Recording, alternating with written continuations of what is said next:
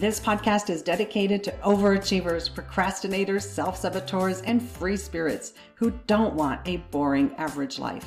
You want to do things your own way, but keep getting in your own way with endless distractions. The result? You set goals but never see them through. You're not alone.